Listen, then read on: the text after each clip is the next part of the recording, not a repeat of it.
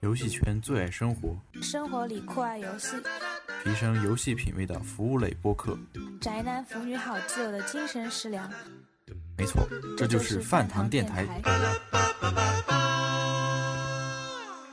播客由任天小饭堂特别奉献。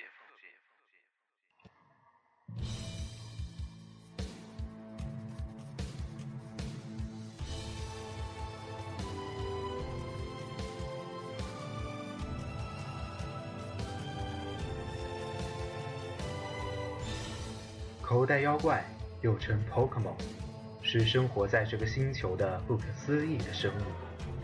它们的种类多达一百种、两百种、三百种、四百种，不，甚至更多。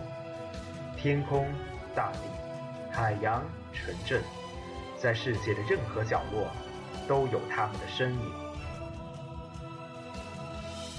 有多少精灵，就有多少邂逅。有多少精灵，就有多少梦想；有多少精灵，就有多少冒险在等待。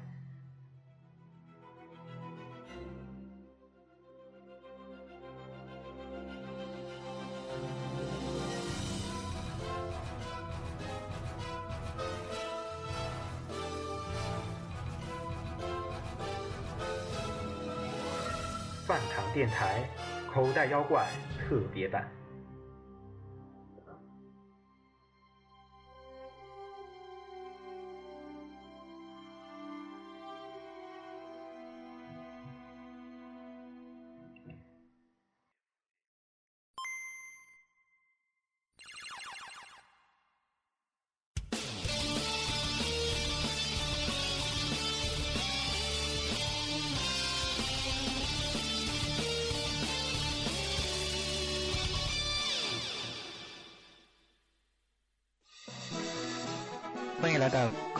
世界，我是口袋博士。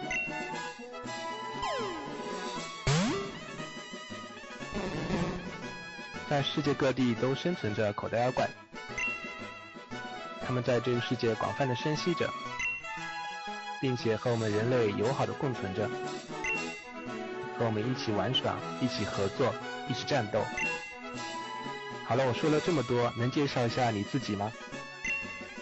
你是男孩还是女孩？男孩。跟我说一下你的名字吧。小宙。很奇怪的名字啊。那跟我说说你劲敌的事情吧。小齐。嗯，好的。从现在开始，我要送给你非常非常宝贵的口袋妖怪。在路上，你会遇到许多口袋妖怪与各种各样的人。在旅程当中，你会成长。那么，少年就请踏上你的口袋妖怪之旅吧。用用用用用，我缩小了。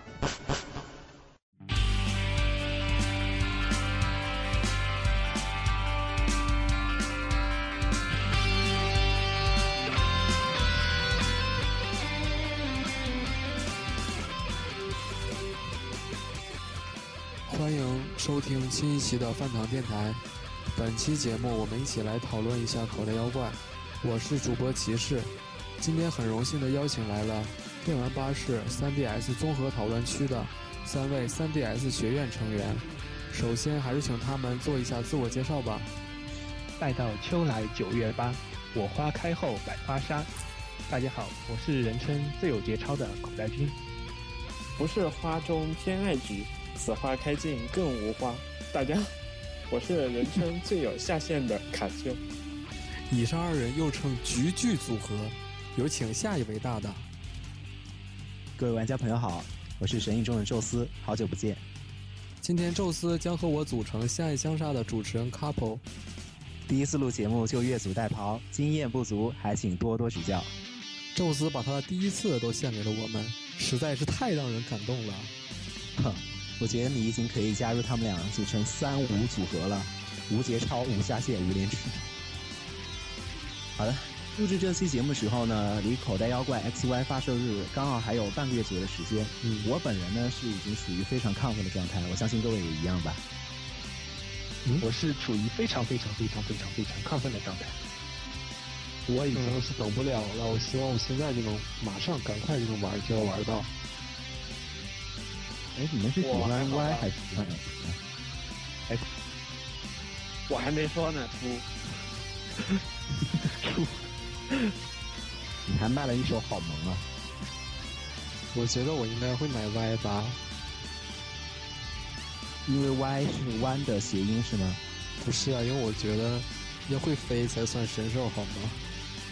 嗯，反正这次新作增加了很多新的要素，确实是，嗯，毕竟是 3DS 平台上的第一款正统续作哈，玩家的瞩目度自然是不必说，而老任和 Game Freak 当然也是不敢马虎了。是啊，而且是继今年以后第一次增加了新的属性——仙属性。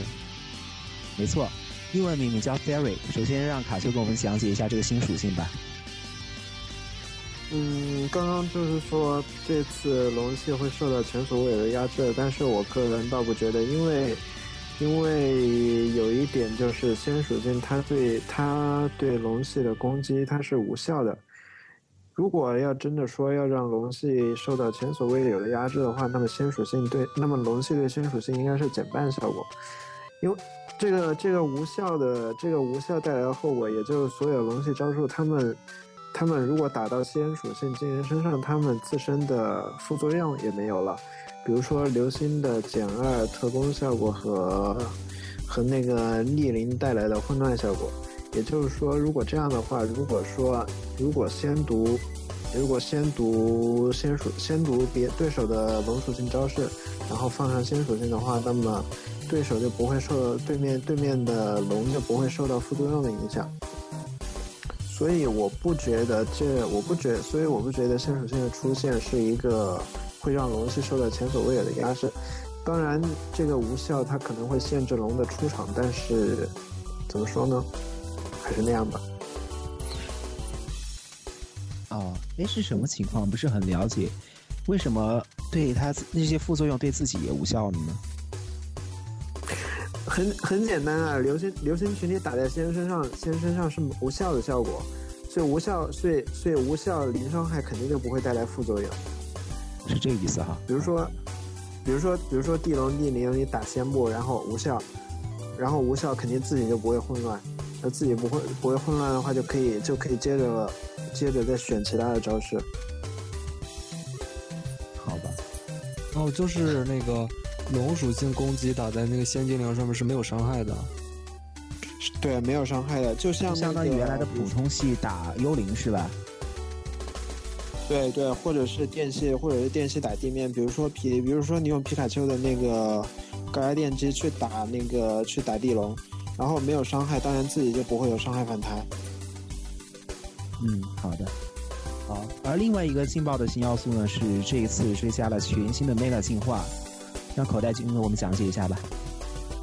嗯，mega 进化的话，就是在原来的进化的妖怪的基础上，然后再进行进一步的一个增强。然后一个队伍里面是只能有一个进行 mega 进化，而且是需要对应的 mega 石。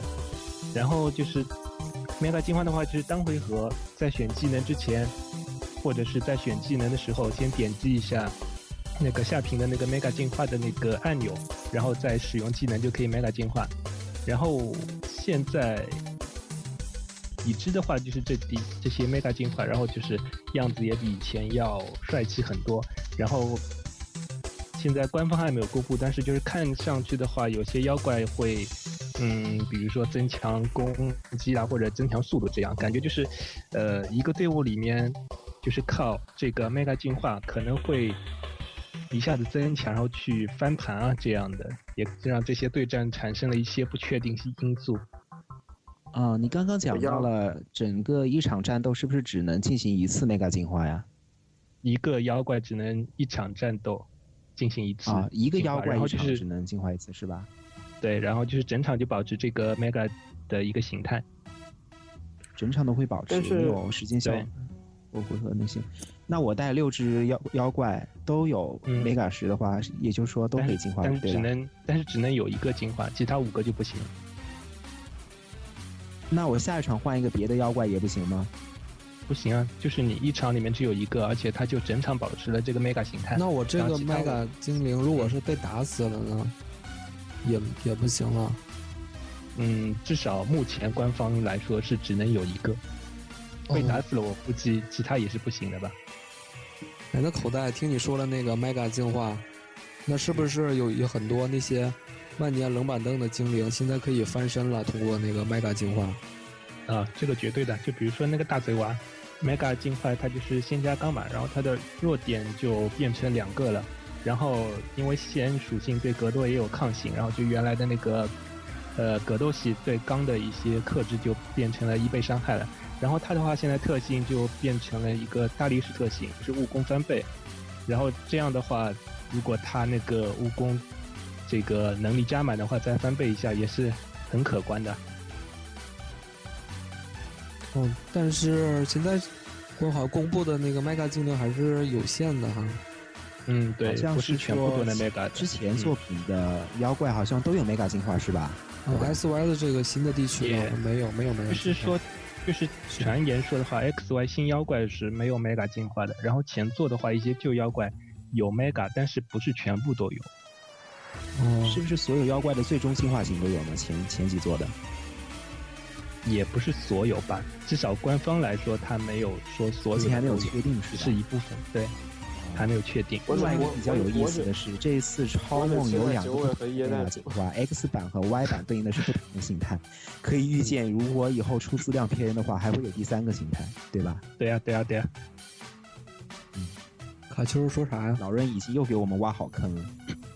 我说我说 mega 进态，我我说 mega 进化，我就期待九尾和叶蛋树有 mega 进化就行了。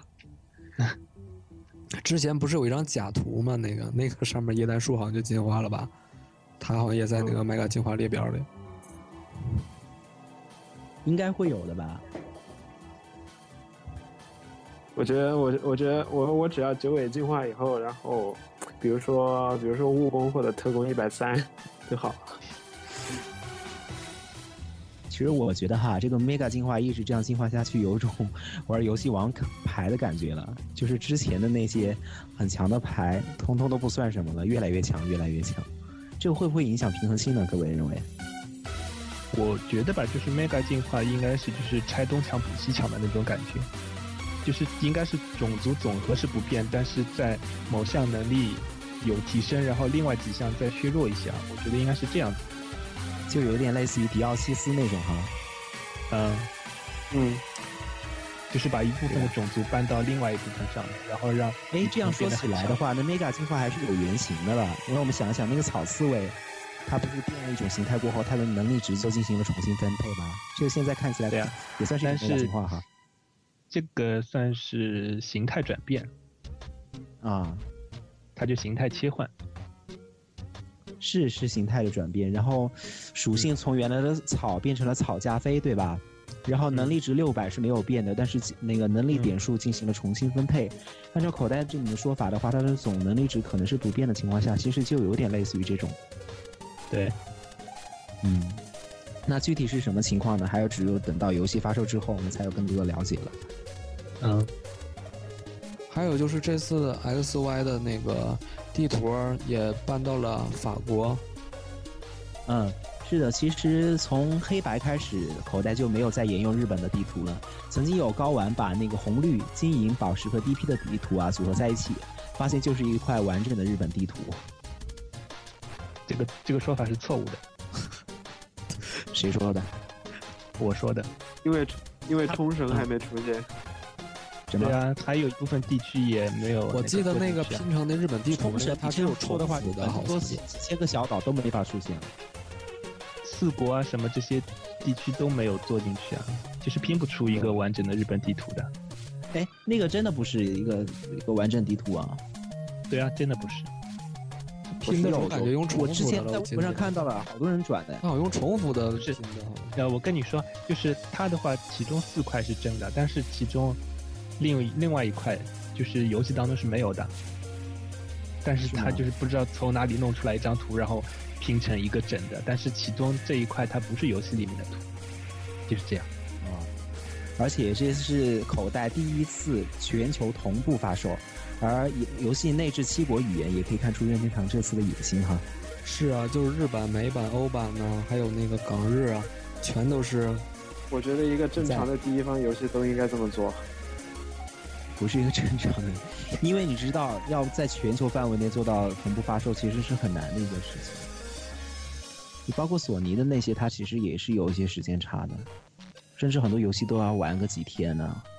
我记得以前口袋好像美版都比日版晚很久，晚很久，一般至少得玩大半年，有时候是一年，晚个一年半载。对呀，对，嗯，我觉得这也就是。这也就弥补了变那个所趋吧，我觉得买哪个版都可以玩到英文，玩到日文。对，这样对于一些我们这些日版机，然后又看不懂日文的话，直接看那个英文非常方便。另外，之前那个嗯石原恒和在接受采访的时候也提到了，本作非常强调的是美的要素。卡丘，你对此有什么看法呀？我觉得这段直接卡了就好了。我真的我对这个一点看法都没有。你不是生活在一个美的国家？你看他战斗画面不是挺华丽的吗？哦，这次人物也都是那种等等身的，不再是 Q 版的哈。就是因为法国是时尚之都嘛，然后这一个这一次游戏里面就是主角有换装系统，然后可以换各种的一些娃娃，就是打扮主角，也就满足了很多异装癖的爱好。嗯嗯，异装癖，说你呢？说你口袋。说你相信不信我把你穿裙子那张照片给你发出来？有吗？有啊？有吗？有啊？你要发吗？你发吧，待会儿发录完给大家发。嗯，好啊，那个。哎，对了，口袋博士，你跟我们讲一讲这次 X Y 这两个版本有没有什么区别呀？区别的话，就是捉的妖怪不一样，然后创梦的。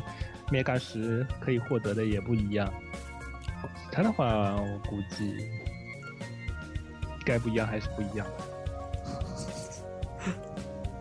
这算什么呀？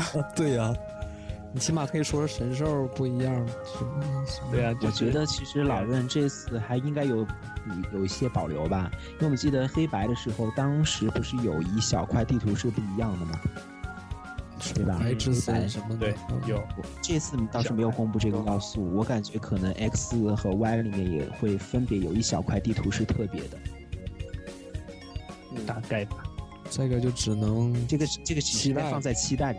对，我待会儿会期待。之前咱们都聊了这么多关于 X Y 新公布的要素啊，你们几位都有什么感兴趣的吗？不是，感兴趣的话，我个人是都挺感兴趣的。但是要说到最兴奋的话，我觉得还是那个断线级判负的这一个新规则吧，因为知道原来在 NDS 时期呢，联机其实有时候挺痛苦的，尤其是打积分赛的时候，经常会遇到那些无良的玩家，看到自己要输的时候就马上关机，然后当时真的感觉是难以形容。这次引入这个新规则的话，就很好的、很有效的避免了那些无良玩家的耍赖，所以这是让我感到最兴奋的地方。好，青青和口袋。我的话就是米酒的 mega 进化。哦，有吗？你就记，你解释一下呀？啊？什么？你发散一下呀？像我那样？这没什么发散，一句话就解决了。显示了你。你这让宙斯这么追求完美的怎么办呢？他一直在给我吹嘘他才华多么横溢，那我算了，我就不不扒你皮了，自己。那卡丘，你有什么兴奋的呀？我觉得我比较期待就是新属性吧。然后近期有小道消息说，据说蛋神一家、波飞机一家和。和那个皮可西一家，他们也得到了新的妖精属性，但是我个人，但是我个人个人觉得，蛋神和飞机得到妖精属性是被削了，然后皮可西倒是挺不错，因为在在二对二双在四对四双打的时候，皮可西他有那个他有神技跟我来，然后飞机嘛，飞机得到飞机得到新属性了以后，直接就被螳螂吃死了，然后蛋神蛋神也是同理。具体解释一下呗。嗯，你想飞飞机原来飞机原来的属性是普加飞，然后弱点只有两个电兵，电弱点有不对三个电兵炎，然后现在现在得到妖精属性了以后，弱点变成五个了，电兵炎钢毒，然后这明这明显就是被削了。然后但是然后蛋神的话，虽然说得到妖精属性的话让他免疫了格斗系，但是同时也带同时也带来了钢系这个无可避免的弱点。而且刚系的在技能上会不会有是有突破呢？嗯，在技在技能上，在技能上，蛋神就那蛋神蛋神蛋神，不论是大蛋还是小蛋，它都是它都只有那点攻击，你技能上你能打谁吧？蛋神在蛋神即使在晴天的时候，火方都打不死螃蟹的。不过波克比倒是我觉得可能会有所突破。你虽然说他的那个弱点从两个变成了五个。但是它多了一个属性，也增加了很多打击面，而且在技能上说不定会有所突破。再加上它 mega 进化的话，应该在能力上的分配会更平均吧。我就不说它能力值会长高了，就是在能力值不变的情况下，我感觉它的能力值的分配应该会更好。但是倒是倒是，其实飞机它飞机它有另外一个优势，就是因为飞机同样是它属于那个可以学那个跟我可以可以说双打神就跟我来的这这这少数的几只精灵之一，所以我觉得飞机它在它如果是打双打的话，它还是有一点，它还是有一些优势的，也比如说它可以用它可以用跟我来，然后把对面的龙系的攻击引到自己身上。然后从而然后来保护队友这一类。嗯，卡这想法还是挺独到的。口袋呢？我的那个进化一句话，你知道有多蛋？我觉得要我说的话，就是神蛋，假如说加上仙属性的话，也是不错的。你不是期待没卡进化吗？我们接前面一个话题好不好？我那个话就一句话就带。刚才卡球在那说你一句不说，然后问你你期待什么？你开始说之前 真的是以后给你赐一个称号就叫冷场王。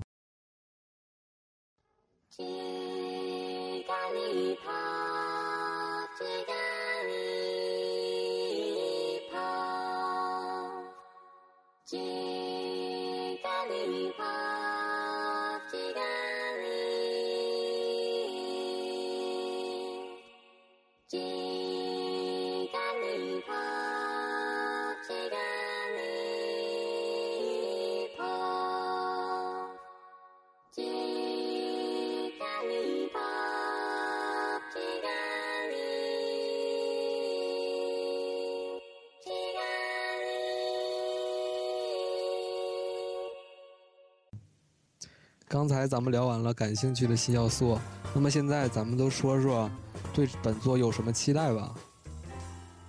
就差不多嘛。嗯，或者说你们还有什么希望有的，但是还没有公布的要素？口袋先来吧。迷春姐进化。就是一句话。九尾和九尾九尾和叶蛋说，九尾和叶蛋说，快给我来那个。怎么？这是一句话剧场吗？或或或或者或者或者直接九尾，或者直接九尾得到新属性。我觉得迷春姐进化应该是兵加仙。我觉得迷春姐 mega 进化会暴乳，闪乱迷春姐，闪乱神入，也有可能，然后变瘦了，变漂亮了。我觉得，嗯。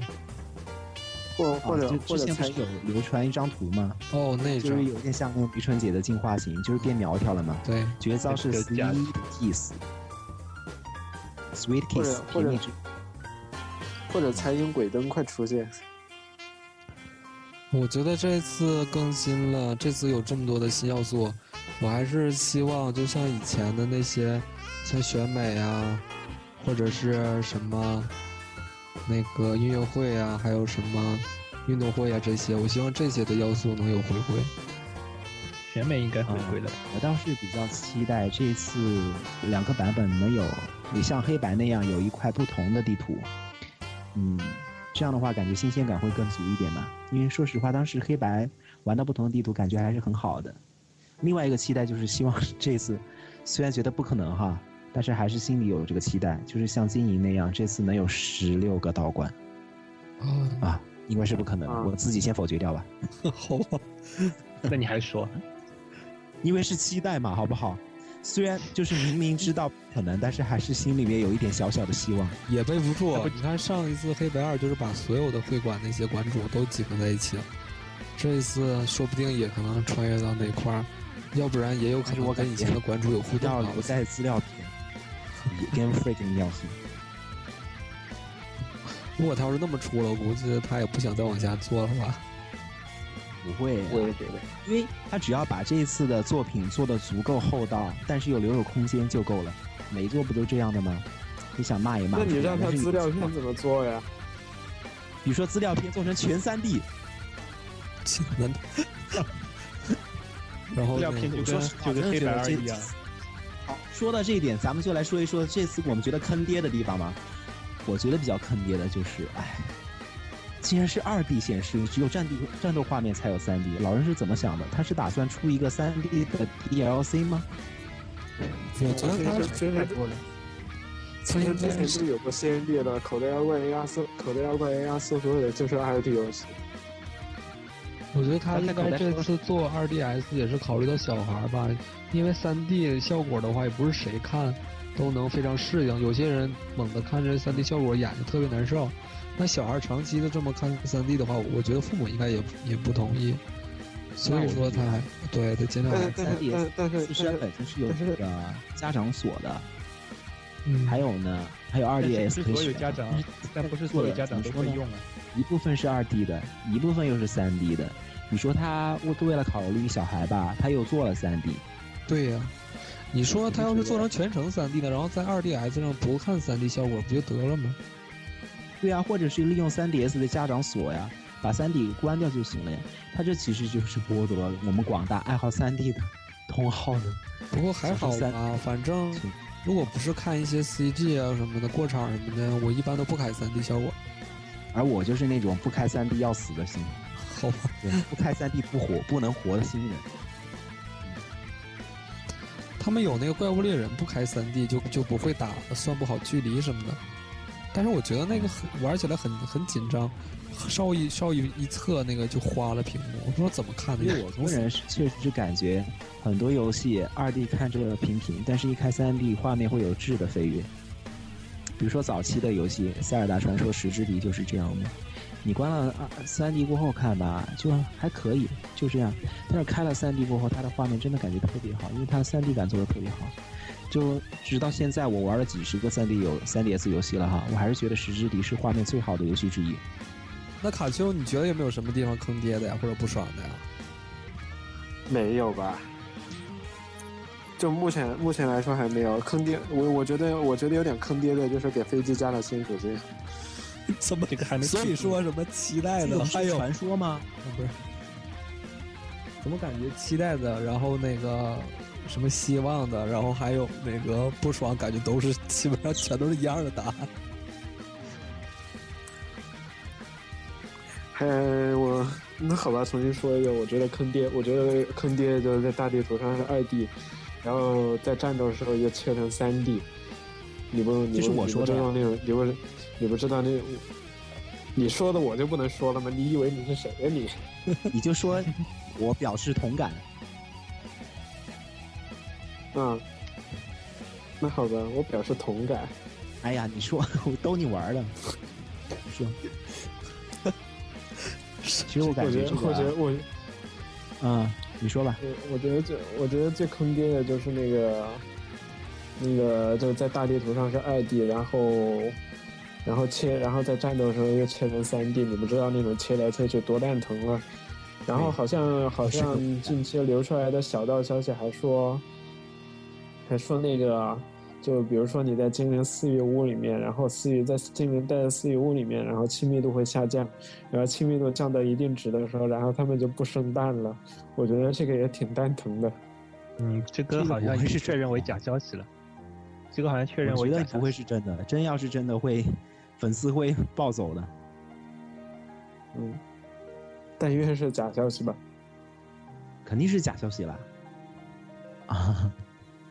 要我说，我觉得坑爹我倒没觉得，像像我，我觉得口袋妖怪怎么出我都喜欢，但是我还是不爽的，就是有几只口袋妖怪，我觉得设计的没有那个口袋妖怪的感觉，就是那那那几只化石的呀，就是那个那个是恐龙一样的那个，我觉得那设计的化石我觉得挺好，我觉得很像那个智龙迷城的那那种 那种怪，我觉得哎那个恐龙倒是我也觉得我也觉得我觉得我觉得得画我觉得。我也觉得画师设计的挺好的，但是画师的属性才是坑爹了。然后你说那个要说到设设计的违和感的话，应该是黑白吧？记得当初偷跑的时候，有人把那个黑白的全图鉴放在网上，当时是哀嚎一片啊。确实当时感觉特别难接受，不过看习惯了也就好了。是啊，我觉得黑白的挺好看的。每次新怪兽出来，然后接受大家的吐槽，然后过一段时间大家适应，然后新的怪兽出来，大家又吐槽，这个老人的惯，在。一次又一次的挑战那咱们这些玩家的底线，我觉得。每次设计，我觉得这次怪兽还挺不错的，至少第一眼看上去比黑白好。啊，就像那个御三家，我觉得设计的就，就是他的那个第一阶那个进化，就是大家这么猜那么猜，我觉得他们就就做出来就，还是让你非常满意，但是又跟他们那些非官方自己设计的不同。因为知道其实 Pokemon Company 是之前吸纳了一个中国人。中国员工，我感觉他可能是不是吸收了咱们网络语言的精华呀？你瞧，这三个就是土肥圆、高富帅和白富美嘛。你想多了，明明是非常直。不过我觉得那个土肥圆是挺萌的，有点像蛋头博士。我也觉得那个好像挺萌的。然后那个觉得那个土肥圆有点像那个马铃薯，长牙了，然后上面长了两个眼睛。成了妖精了。对呀，那狐狸然后也站起来，还穿个黑丝。对呀，而且两个耳朵里面还伸出了那么长的耳屎。然后屁股后面还有一根火柴了，啊，不是屁股后面，尾巴上。这不是点燃过后直接就是爆菊的节奏吗？对啊，这在尾巴里藏了一个一个火把呀，藏在尾巴里。我总感觉那个。水属性的青蛙，最后进化到第三阶段，就会变成一个戴独眼镜的绅士形态。绅士蛙吗？应该不会，对呀，应该不会吧？这次就是传言，就是跟那种欧洲的那种风格有关，就是呃骑士啦，呃这种法师啦，还有什么忍者啊这种。哦，骑士蛙是吧？那那其实你就不要选土肥圆了，选青蛙去了。那那个应该是草系吧？我觉得应该是早期进化成那种骑士啊什么。马铃薯骑士吗？长牙的马铃薯骑士，估计就是那种身穿盔甲的那种。呃，那你觉得口袋觉得青蛙会进化成什么？青蛙我觉得就是忍者啊，刺客那种。嗯，哎，你说忍者想起我原来 FC 上有一个挺好玩的游戏叫忍者蛙。呃，是不是两个呀？拳脚的那个啊，是不是拳脚功夫的两只的那个？可以双打。嗯，可以双打。对对，那我玩过那个，挺硬派啊。我跟你说，那个游戏我只玩了一天，第二天我的卡带就丢了。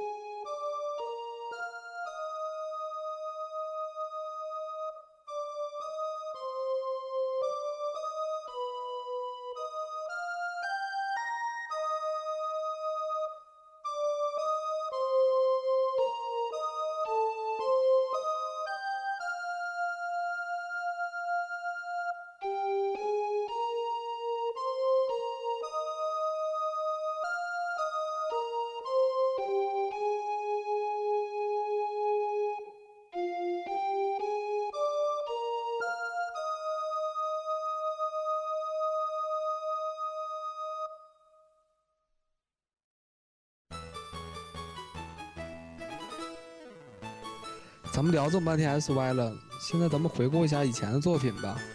我想你们几个应该也都算是口袋老玩家了吧？我确实算是老玩家，不过同时也是个老尾飞。因为虽然我一直是很喜欢口袋吧，也可以说口袋是对我影响最深的游戏。不过相比我面前这两个对战技术流大处，我在战术这一块的研究只能算是婴儿级的。其实我也一样啊，虽然成天说自己喜欢口袋妖怪，但是对战术真的也是一窍不通。我想这也是口袋的魅力吧，就是无论是小孩还是大人，无论是浅尝辄止，还是想要深层研究，你都能找到你自己的乐趣。就让这两位战术大叔先分享一下他们的口袋故事吧。为什么是大叔呢？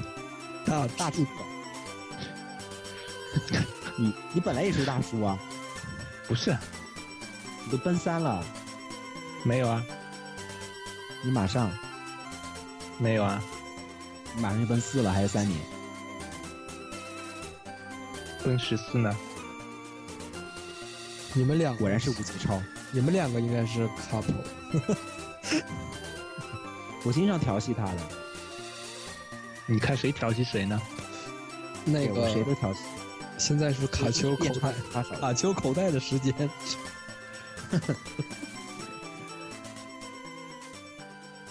我知道卡丘第一作接触的第一个作品是口袋妖怪红宝石，对吧？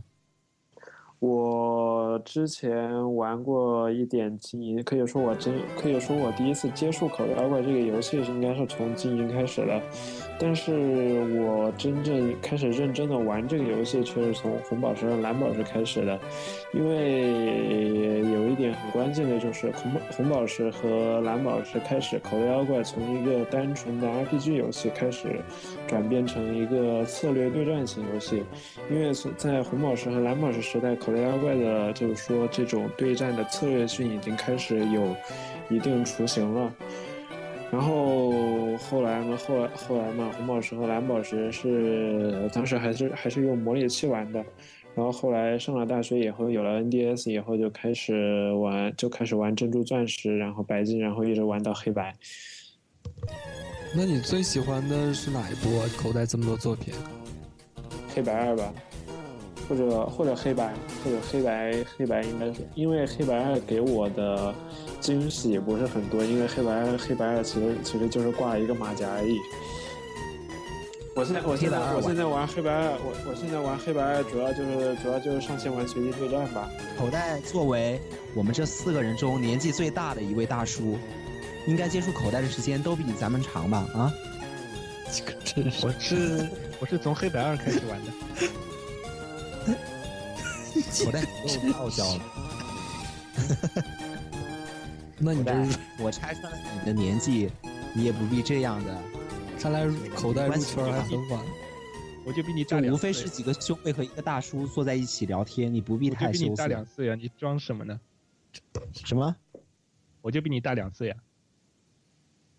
大两岁也是大好不好？两岁等于七百三十天呢。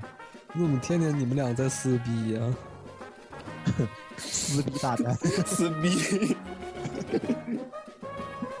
所以那个，呃，我第一次接触口袋妖怪就是小时候玩的那个口袋妖怪黄，当时的话就是刚刚买的 GB，然后就是买了一盘黄，是盗版，盗版的那种中文版，然后就是他的话就是抓了妖怪登录图鉴以后就会死机。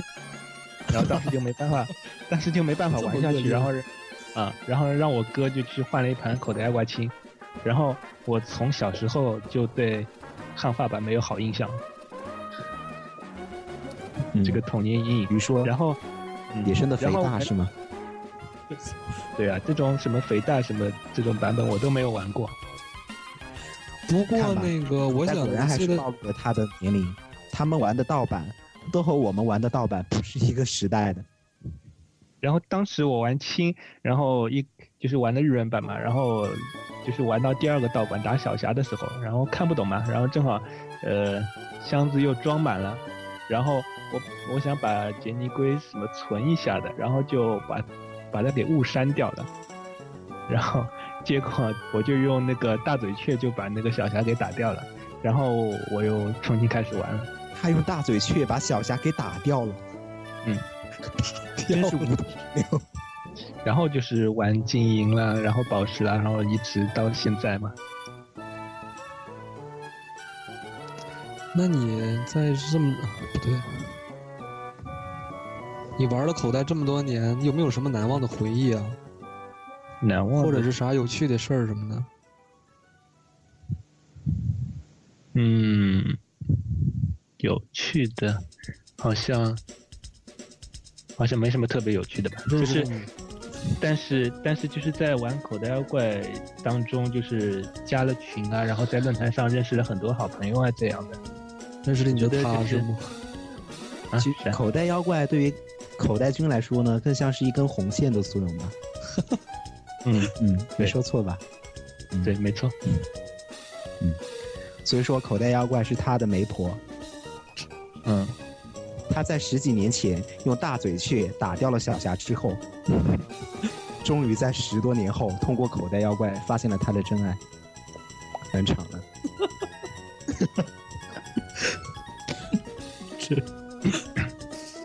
让我来说一说我的口袋经历吧。我第一次接触口袋的游戏呢，是在小学四年级。当时我班上有个小土豪，带了一个 GB 过来，就是那种很厚的砖头机，可以说是引来了几乎全班男生的围观啊。然后当时正好口袋的动画也特别的火，《宠物小精灵》嘛。那个时候主题曲还是中文版的，我记得是陈浩民唱的。当时我家的那个成都电视台啊、四川电视台啊，天天都在播，在小伙伴之间人气特别高。嗯，在这之前，我对掌机的印象呢，还是停留在只能玩俄罗斯方块的那种山寨机上。所以说，当我第一次在那个小小的黑白屏幕上看到我熟悉的神奇宝贝，那个时候别提我有多兴奋、多震撼了。所以从那以后，我就下决心要拥有属于我自己的 GB 和口袋妖怪。然后在小学六年级的时候，我达成了这个心愿，入手了 GBP 和我的口袋绿。然后我的口袋游戏史也是从这个地方、这个时候正式开始的。说说我对口袋绿的回忆吧，嗯，一个很，你用一个很有，算了，怎么说？说说我对口袋绿的回忆吧，应该就是痛并快乐着。快乐就不用多解释，口袋真的当时对我来说就是一种耳目一新的感觉，因为之前我一直是在玩小霸王，很多年，从小从幼儿园开始，一直到小学高年级，我都一直玩小霸王，什么魂斗罗呀、双截龙啊、松鼠大作战啊什么的。所以口袋呢是我接触的第一个 RPG，之前我都是玩的 ACT 嘛，所以真的有一种刷新了我世界观的感觉。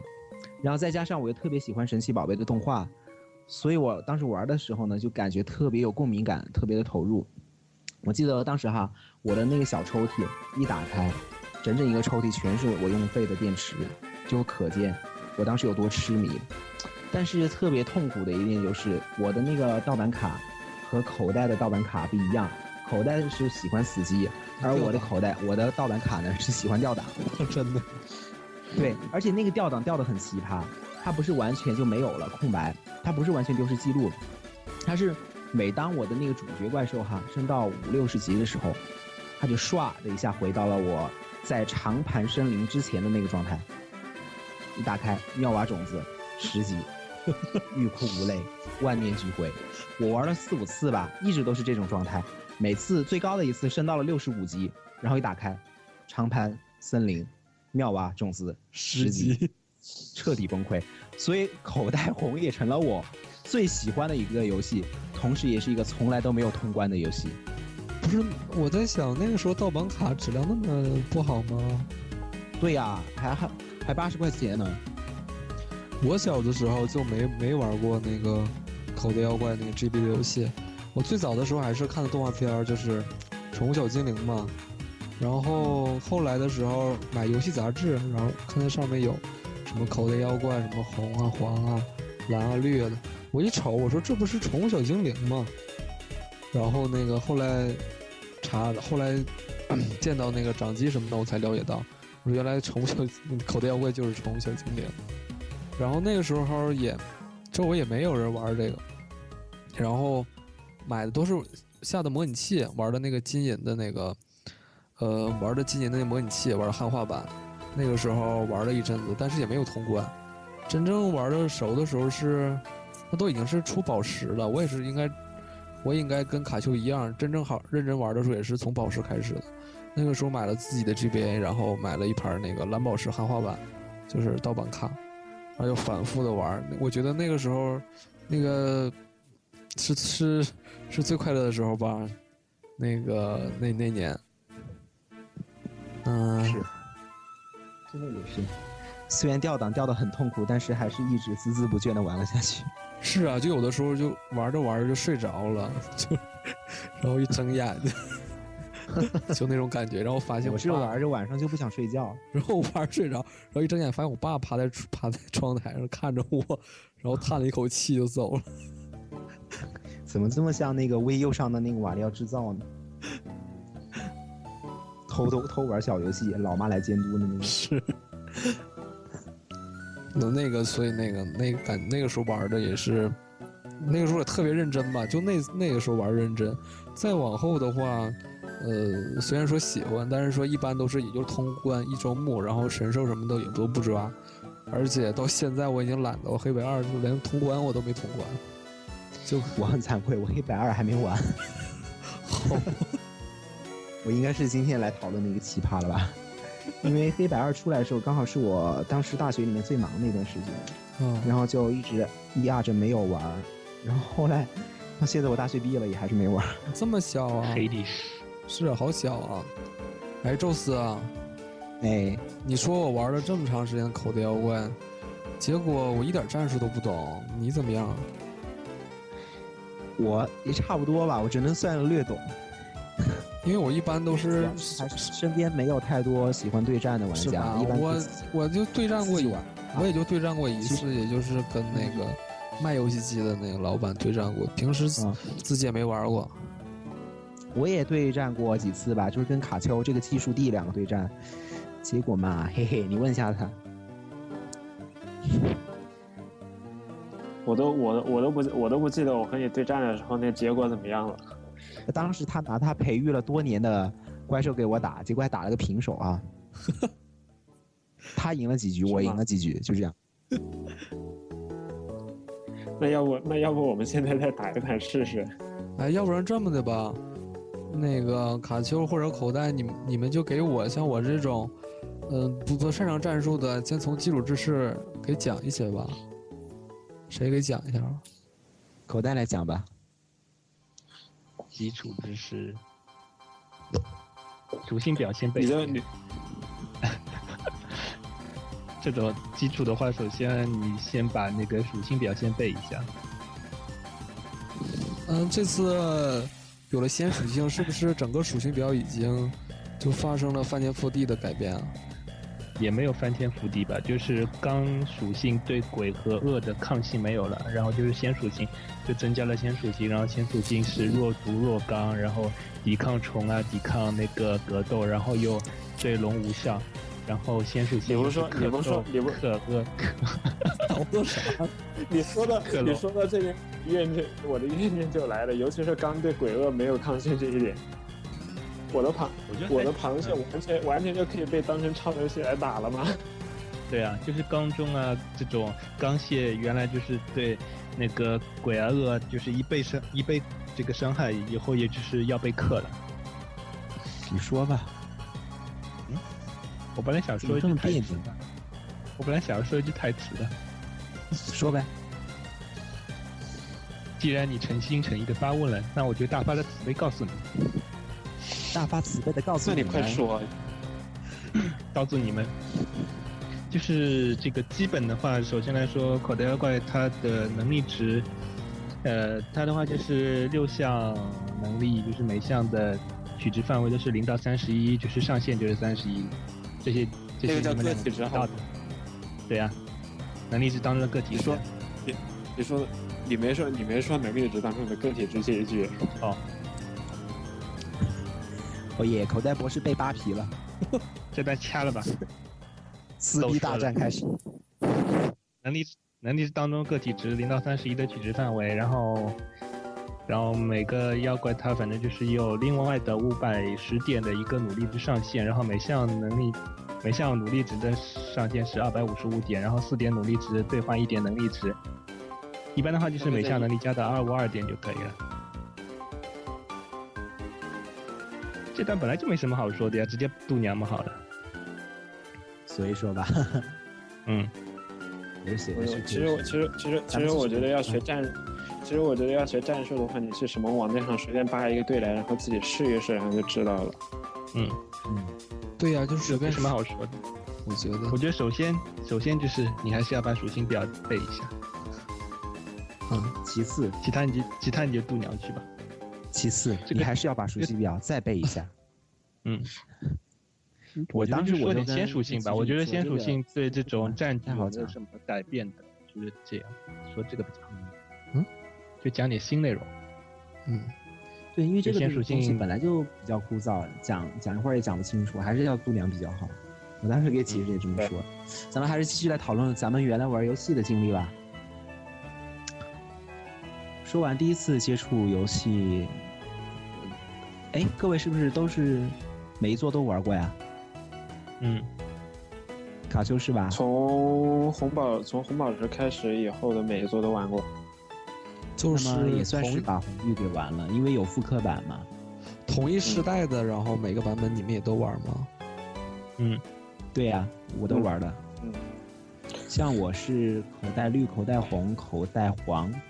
当时还出了个美口袋蓝是吧？美版的都玩过，亲友日版玩机，还有口袋翡翠，那个是是那个携带电兽 改的，嗯，那个我也玩过口袋翡翠，那个我也玩过，嗯，其实就是携带电兽，其实还还挺好玩的，就长得我觉得没口袋妖怪好看，对对对，它的话就是系统有一点挺搞笑，就是你要打电话去召唤它，然后。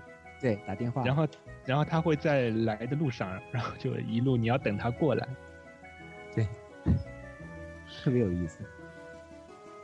其实我就觉得他的电话号码，在当时 GB 啊、GBC 时代，因为受于机能的限制，其实好游戏感觉都差不了太多，不像现在的机能提升到一定程度哈，游戏与游戏之间的差距真的是蛮大的。像携带电兽在 GBA 上也出过，当时在 GBA 上就已经彻底沦为十八线游戏了。嗯嗯，我想玩了开头就没有玩了，可能也是因为这类 GBA 开始太多了吧？我觉得。当对当有什么竞争力能提升到一定程度，真的那个游戏与游戏之间的差距就很大了。其实现在回过头来看一看 FC 时代的那些所谓的神作，比如说《塞尔达传说》啊这些，其实也就那样。啊，和那些一般的作品相比，其实也就那样。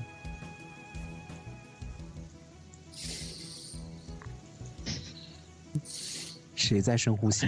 对呀，不是，好像听到奇怪的声音，在这娇娇嗔娇喘。卡丘在娇喘吗？没呀，睡着了。咋了？啊？还是你那边睡了一个男人？没呀。哎，话说你们最喜欢的啊，都说了最喜欢的哈，就我没说。其实我最喜欢的作品是《金银》，因为打了能打十六个道馆，很过瘾，是吗？对对对，当时特别兴奋，这算是一个非常大的惊喜，好像也是历史上唯一一个有十六个道馆的游戏哈。我想，没有之前那个绿宝石的那个，你记住我给你吐过槽的那个。起沙尘暴了，沙尘暴变强了，沙尘暴伤害了卡丘，卡丘受到了十一点伤害，唰，发发发，沙尘暴变强了，不是还有那个实力吗？什么？实力那个技能？P P U 里面就撒了实力，这个实力扎进了叉叉叉的身体里。实力扎进了口袋的菊花里，口袋受得到了十一点回复。哎，口袋你最喜欢的作品是哪一部？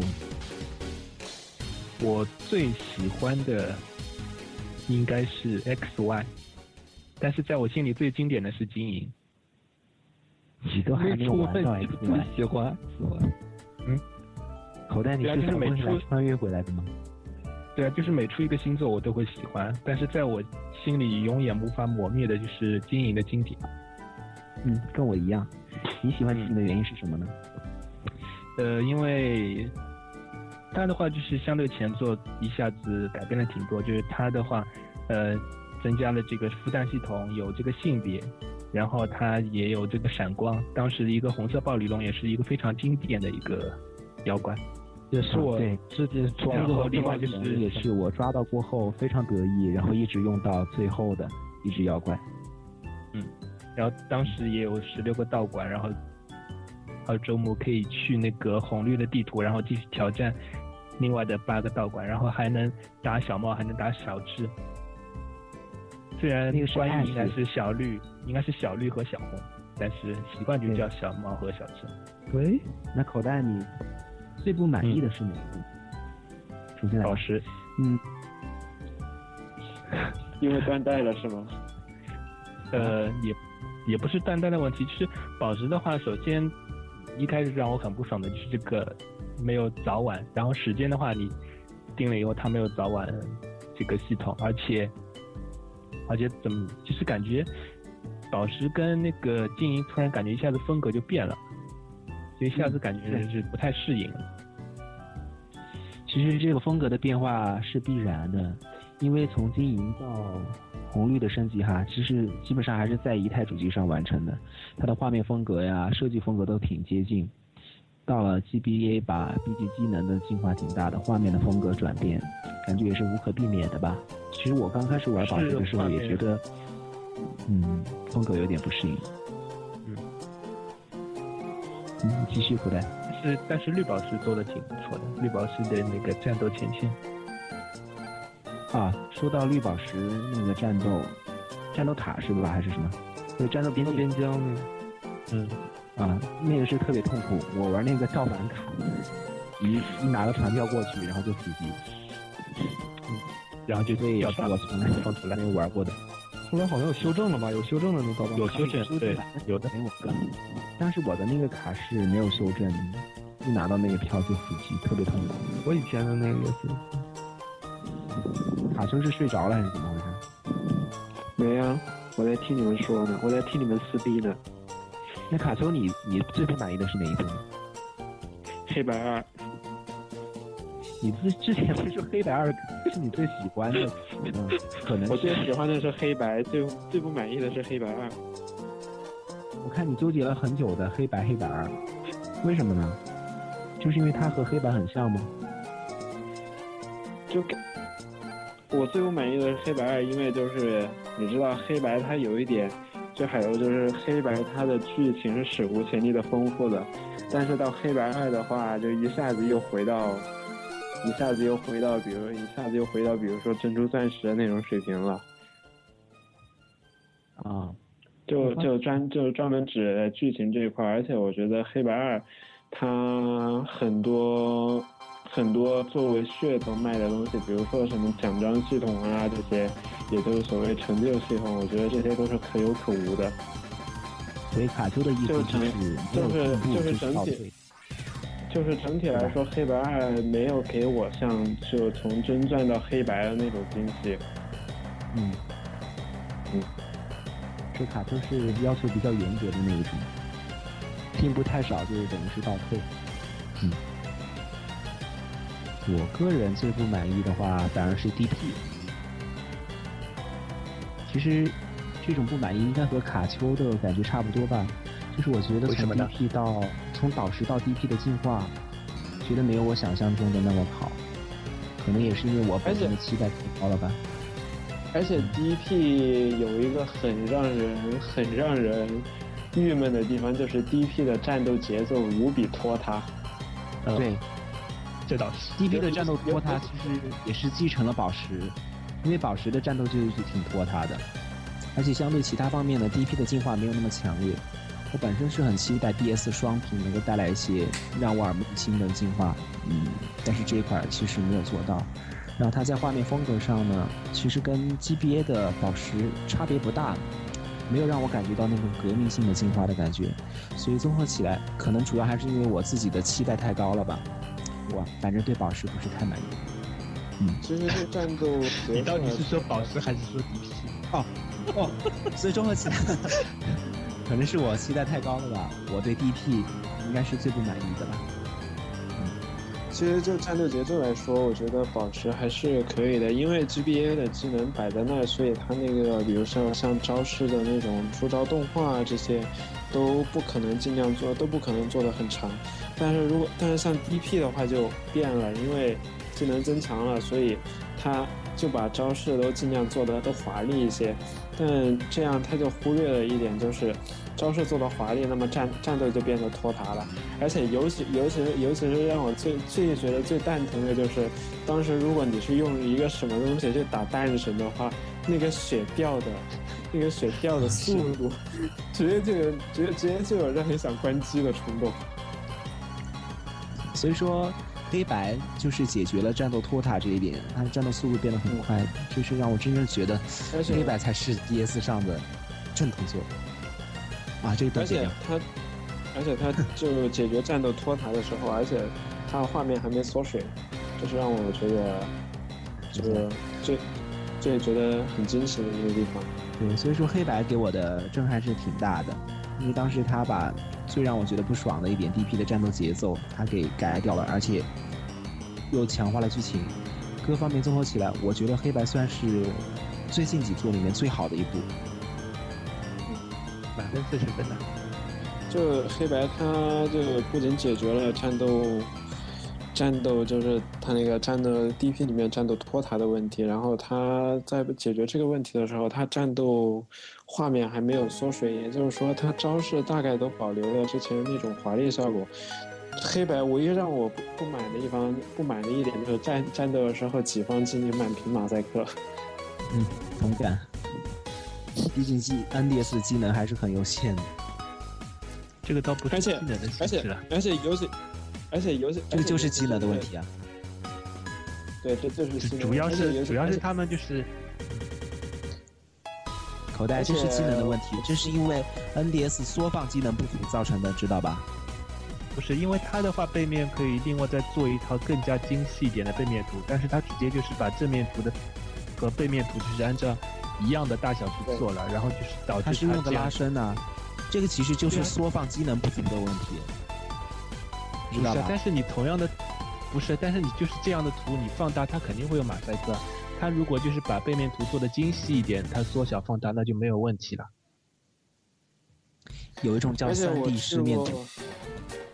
嗯，而且我去，而且我去过一次那个 VGC，就是世世界锦标赛的一单一战，尤其尤其是看到那种满屏马赛克投放，还投放在大屏幕上的时候，你不知道那感觉有多难受了。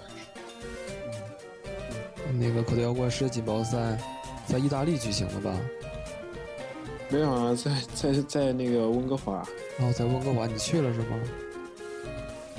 我去了，他我温哥华是总决赛，温哥华举行的是总决赛，然后我去的是那个意大利的那个国家赛。哦，国家赛，他这个这个锦标赛这个是怎么的那个赛赛制啊？就是说。都哪哪些国家可以那个参加呀什么的？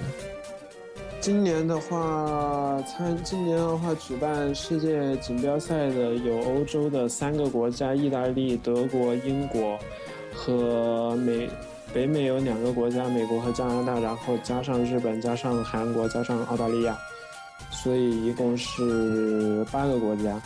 那是不是就没有那个中国国籍的那个玩家参赛是吧？中国国际的玩家，我认识有，但是我估我估计他，我估计那些，我估计他们应该都是，比如说，在美美美国美已经是美国籍的华裔了，应该应该这么说比较好一点吧。哦，就中国也是没有没有赛区。对，在中国没有赛区，不过因为今不过因为 X Y 它会同步发售港版，所以我们可以期待以后它会把中国作为一个正式赛区加入。啊。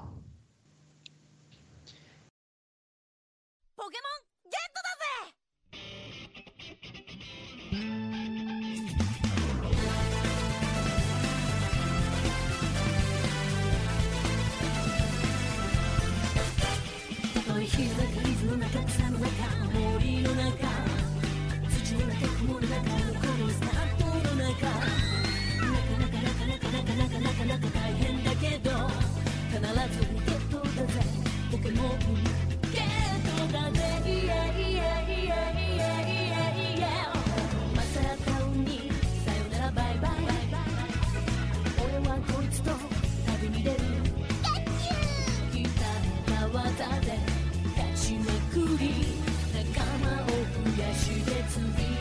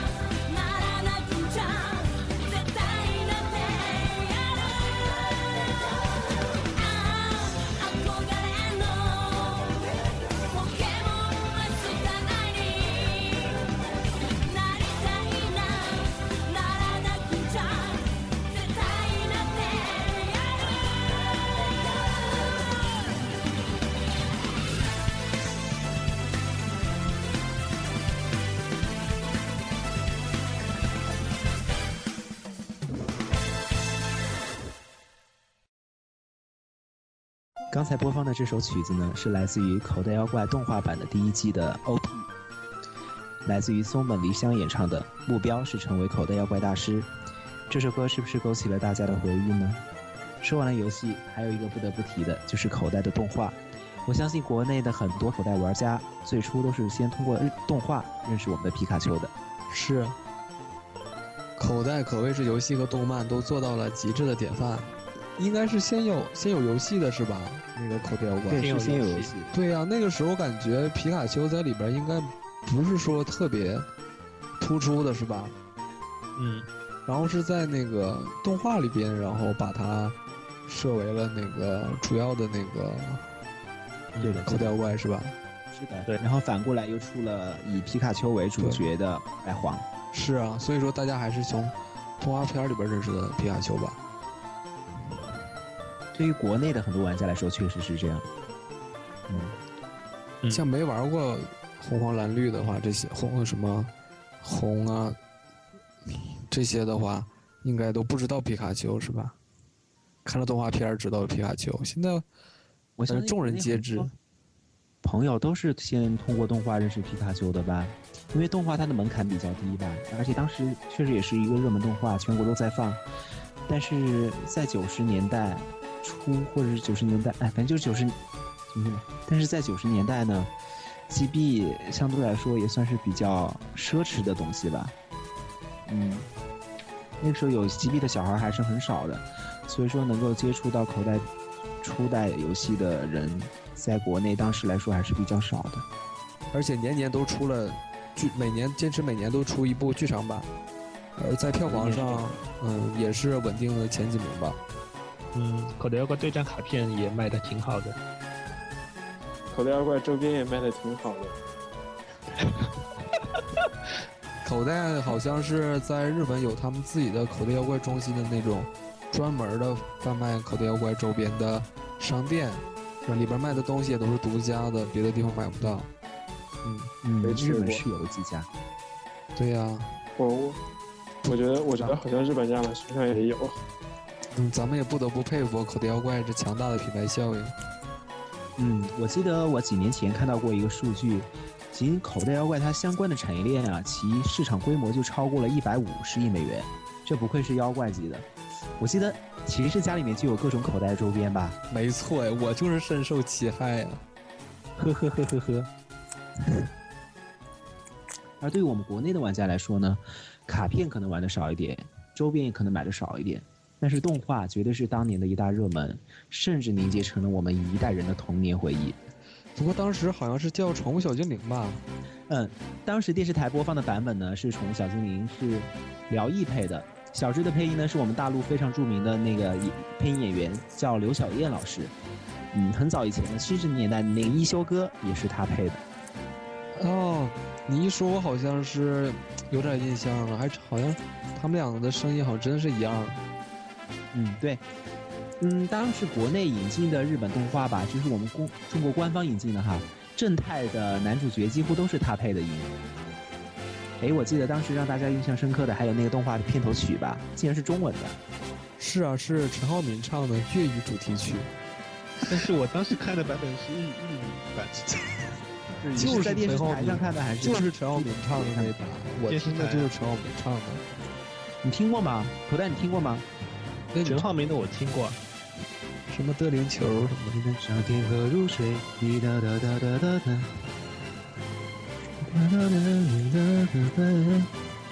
你不用唱，我我知道的。怎么听起来一杯一杯古老纯喝水的？对呀、Pokemon，哒哒哒一杯古老纯喝水。哒哒哒哒哒哒。我想起来了，就是神奇宝贝版的，它片头有一句这个“我得到神奇宝贝”，对呀宠物小精灵版它就是全日语的，就是一一开始就是 Pokemon Get 的对，就是这句话，然后后面就是那个日语歌，不是哦，中文唱的呀，不是，但是我当时听的是日语。也无所谓了，这会儿不要太，可能每个人童年不一样。那个毕竟口袋比咱们早几年，可能他们看的对对对，毕竟他是大叔。还没有翻译过的。我可能比你们早两年，可能那时那个时候可能陈浩民还没出道呢，就没唱这歌。当时看的时候好像是九七九八年，也就是刚刚。我也是九八年看的呀，对，我是九七年看的。看的什么福建台吧，福建东南卫视。我是看的四川电视台。然后还买奥迪的那个掌上皮卡丘放手，然后会叫的。可能各地的情况不一样吧。因为是这样的，《宠物小精灵》是大陆和香港的翻译，《神奇宝贝》是台湾的翻译。台湾呢，当时就是用的松鼠像的原曲，然后香港翻译是宝可梦。嗯嗯，那宝可梦是后面的注册的嘛？然后那个香港放的就是大陆是没有官译的。我说的是辽艺，好不好？当时没有官方啊，确实没有官方。我是说的辽艺的版本，辽宁艺术配音团，他们翻译的《宠物小精灵》，也不是他们翻译的，他们用的香港的译名，知道吧？哦，找到了，这下有证据了。他原话是是刘小燕的声音，骑士肯定认识那个声音。神奇小精灵是我的啦！你等着被吸吧，我告诉你。你有的话，我的字哎。动画里面的要说吗？最深的动画，我最喜欢八大湖那个地方。对，我觉得我印象很深的，就是小智把八大虎给送走嘛。你记得那一话吗？记得呀，还有那个多八大虎，然后他小智那个八大虎就跟着那群八大虎一起飞走了。但那集我小时候是看哭了的。那个他每一季，他每一季都要送掉一点。可是我觉得后来的那个《宠物小精灵》的动画，我觉得没有以前的那么感人了，故事什么的。第一是因为我们长大了，第二是因为编剧进入瓶颈了。我觉得现在的编剧他每一集就是为了介绍一只宠物小精灵，让你看一下图鉴，没什么别的。我最喜欢的动，我最喜欢的其实是《梦幻与波导的勇者》。我好像，嗯，因为那为什么波导勇者其实都是我高中的时候看的了，那个时候还能把我看哭，我就觉得很厉害了。真的，当时那个卢卡里奥，他不是为了救那个世界树牺牲掉自己，然后那个时候艾伦，艾伦萨玛，从那个他的那个影像也重了出来，然后他们两个重合。对卢卡里奥说那些话，卢卡里奥不是当时对艾伦有偏见吗？就因为艾伦很多年前把卢卡里奥给封印起来，然后他独自去拯救世界树，然后牺牲掉了。然后卢卡里奥在很久以后苏醒过后，他就对人类有偏见，他以为艾伦背叛了他。最后终于知道真相，然后两个人抱在一起，变成变成。我觉得那个时候的口袋剧场还算有剧情。到现在我感觉就是神兽在乱乱乱斗了，我觉得。你不觉得从 VS VS 开始就变成那样了吗？对啊，就很无厘头，就是莫名其妙的就打一下。所以，就是让我很无语的，就是 DP 算是我最不喜欢的一代口袋游戏，然后它的那个剧场版也是我最不喜欢的，各各种 VS。那个十周年纪念作吧，我我抱了好大的期待去看，因为毕竟是十周年纪念作啊。结果就看到几个怪兽那打来打去的，打完了过后吧，冰空花束里面还在打，打完了吧，到了超克的时空都还在打，就打了三部。啊，今天的这期专题节目到这里就结束了，也不知道大家听得满不满意。好，会满意的习惯。我们已经做好了被被吸的准备。要不我们结尾放首玲玲的歌吧。请给我的名字打上马赛克。好的。嗯，我我在吃我今天买的软糖。真是不努力，你等着被吸吧。拜拜，拜拜，拜拜。